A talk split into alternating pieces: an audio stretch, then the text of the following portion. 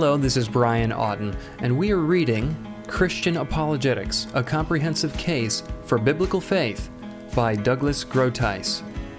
Chapter 21 is entitled Defending the Incarnation. Why does the Incarnation need defending?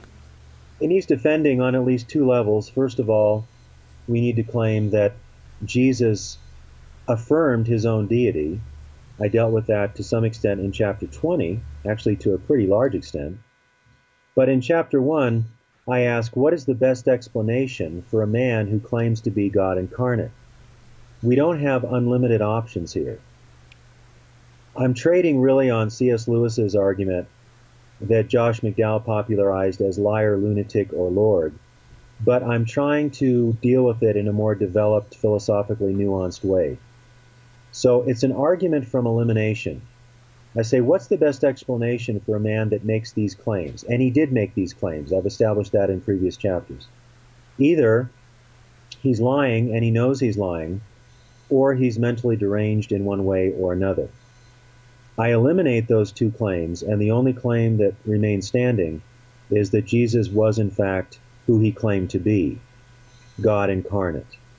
Now, the second part of that chapter deals with the philosophical challenge that the idea of a God man, a person who is both divine and human, is a contradiction. It's something like a square circle or a married bachelor. And I claim that historic orthodoxy has never affirmed the nature of Christ as contradictory. We are talking rather about one person with a divine nature and a human nature, and these natures do not contradict or conflict with one another. And I give various philosophical understandings of that.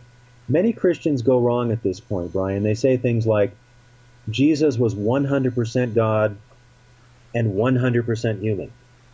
And I say, please don't talk that way, because that would make the very person of Christ, the Lord and Savior of the universe, a contradiction. It would make Jesus only divine as well as only human.